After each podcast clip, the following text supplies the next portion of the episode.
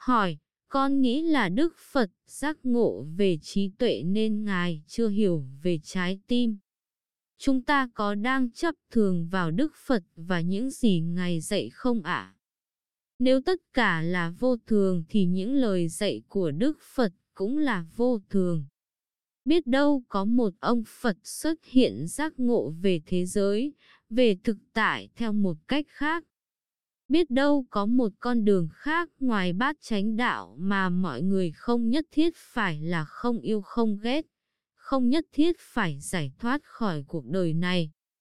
Đáp, thứ nhất, cô hỏi là Đức Phật có hiểu về trái tim không? Có một quan điểm trong Phật giáo là Đức Phật biết tâm của tất cả chúng sanh. Câu đó là có trong kinh nhưng có hai cách hiểu. Cách hiểu thứ nhất, bất kỳ người nào muốn gì, đi đâu làm gì, hôm qua làm gì là Đức Phật đều biết rõ. Đó là cách hiểu chung của nhân loại xem là Đức Phật biết tâm của tất cả chúng sinh theo cái đó. Nhưng nó không phải như vậy. Đức Phật biết rõ, biết một cách chính xác từng tận tỉ mỉ về lộ trình tâm bát tà đạo này, đó là lập trình tâm của tất cả chúng sanh. Chỉ cần biết rõ, hiểu rõ quy luật này là hiểu rõ mọi thứ. Nếu nói chắc gì Đức Phật hiểu về trái tim? Không phải. Khi hiểu rõ lộ trình tâm bát tà đạo này thì bất kỳ cái gì đều có thể giải thích bằng lộ trình tâm bát tà đạo này. Kể cả chuyện yêu đương, dung cảm đều ở nơi lộ trình tâm bát tà đạo này cả. Giác ngộ khổ đế, tập đế là giác ngộ tâm bát tà đạo này.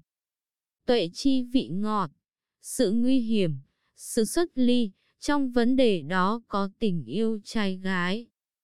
Tuệ chi vị ngọt, sự nguy hiểm không phải mơ hồ mà mọi việc phải hiểu thấu đáo. Tình yêu có vị ngọt, nhưng có sự nguy hiểm vì nó đưa đến khổ như thế nào.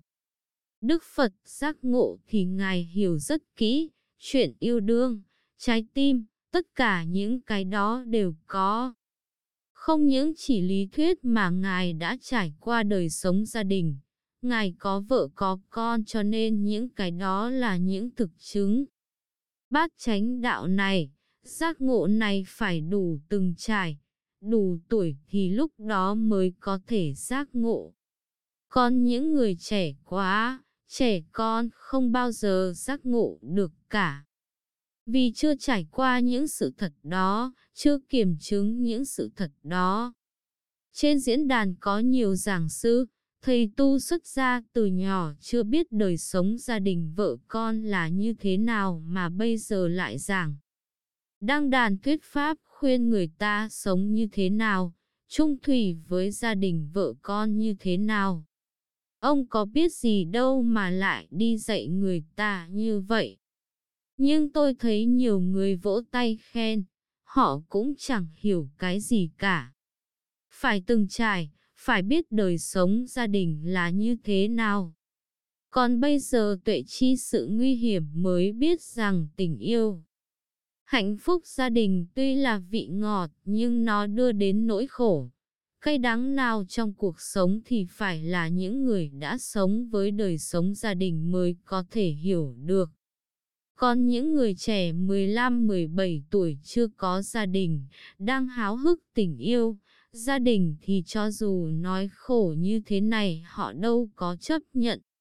Họ ảo tưởng về mơ ước của mình. Vì vậy không bao giờ có thể xác định sự thật. Quý vị thấy, người mà viết chuyện tình yêu hay nhất trên thế giới này là Anderson. Chuyện cổ Anderson là những câu chuyện tình yêu hay nhất, hấp dẫn nhất, người đọc mê mẩn nhất. Tại sao Anderson lại viết được những câu chuyện đó thuộc loại hay nhất được nhiều người tán thưởng, mê mẩn nhất? Bởi vì Anderson chưa bao giờ yêu một lần nào cả. Trong tự truyện nói rằng ông ta xấu đến nỗi ông ta đi ra đường phụ nữ nhìn ông ta giống như nhìn cột điện. Ông ta chưa từng trải qua tình yêu nào cả nên ông ta mới tưởng tượng ra nó đẹp đẽ, hấp dẫn, mầu nhiệm như vậy. Người ta đọc mê mẩn bởi những tưởng tượng của ông không hề pha một chút thực tế nào cả. Vì ông chưa từng trải những cay đắng của tình yêu cho nên nó không có vị cay đắng đó, nó toàn là vị ngọt thôi. Người ta đọc và mê mẩn là như vậy. Muốn giác ngộ sự thật không những phải hiểu lộ trình tâm mà phải từ những sự thực cuộc đời. Lộ trình tâm này không phải lý thuyết mà Ngài tự mình khám phá bằng sự thật cuộc đời, quan sát nơi sự thật. Ở đây không phải là một lý thuyết hay tư tưởng triết học nào áp đặt mà từ quan sát sự thực. Do vậy, Đức Phật phải thấu suốt chuyện về trái tim, chuyện về tình yêu thì lúc đó mới hiểu được. Cái thứ hai, giáo pháp cũng vô thường có nghĩa là ở đây Đức Phật nói giáo pháp. Ngài nói xong thì lời nói cũng sinh lên diệt đi và bây giờ lưu lại. Những thông tin về giáo pháp này lưu lại trong sách vở, trong bộ nhớ của người khác. Có thể trong bộ nhớ còn lưu truyền lâu dài nhưng đến một lúc nào đó giáo pháp của Đức Phật Thích Ca Mâu Ni cũng không còn tồn tại trên đời này nữa, không ai nói về nó, không ai tu về nó. Tứ Thánh Đế và Bát Chánh Đạo cũng bị chìm vào quên lãng. Đó là vô thường. Nhưng Tứ Thánh Đế và Bát Chánh Đạo không bị chi phối bởi thời gian. Cho dù là Đức Phật quá khứ, Đức Phật hiện tại hay Đức Phật tương lai thì sự giác ngộ đều giác ngộ về tứ Thánh Đế và Bát Chánh Đạo, không có sai khác. Chứ không phải Đức Phật Thích Ca Mâu Ni ngày nay giác ngộ, khổ tập diệt đạo, chấm dứt khổ là chấm dứt tham sân si.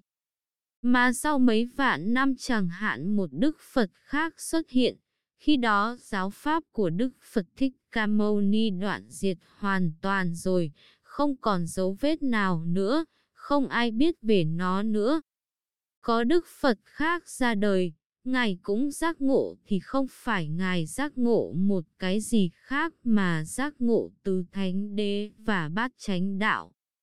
Vì chừng nào còn lộ trình tâm bát tà đạo, còn chúng sanh thì còn khổ đế và tập đế.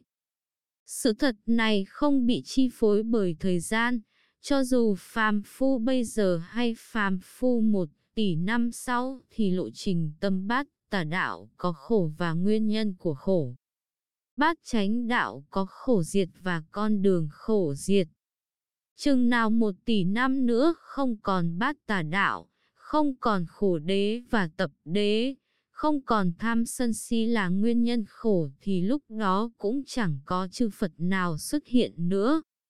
Chư Phật nào xuất hiện cũng để giác ngộ về khổ và chấm dứt khổ thôi. Nếu khổ và nguyên nhân khổ là tham sân si thì đương nhiên chấm dứt tham sân si là chấm dứt khổ. Đó là sự thật, là chân lý.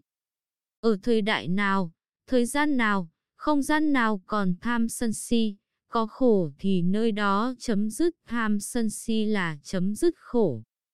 Cho nên giác ngộ của Đức Phật hiện tại, quá khứ hay vị lai là như nhau, không thể nào khác nhau được. Do vậy, không thể có như cô đề cập là bây giờ Đức Phật giác ngộ chấm dứt tham sân si con giả sử có Đức Phật sau giác ngộ không cần ly tham, không cần diệt trừ tham sân si thì cái đó không hợp lý so với hiểu biết của chúng ta hiện nay. Chúng ta dựa vào hiểu biết như thế này để biết rằng còn khổ thì mới giác ngộ hết khổ. Giả sử nếu như tồn tại một khoảng không gian nào mà khổ không có mặt thì không có giác ngộ. Nếu không gian đó khổ không phải do tham sân si thì sẽ có sự giác ngộ khác đi.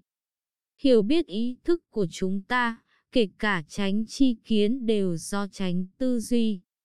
Tư duy là phân tích, so sánh, đối chiếu, phán đoán, kết luận, tổng quát, trừu tượng hóa. Tránh tư duy là suy luận, chúng ta hiểu là pháp mà Đức Thế Tôn khéo léo thuyết giảng không bị chi phối bởi thời gian là như vậy. chứ không phải sau này có một Đức Phật khác giác ngộ khác đi, không thể như vậy được.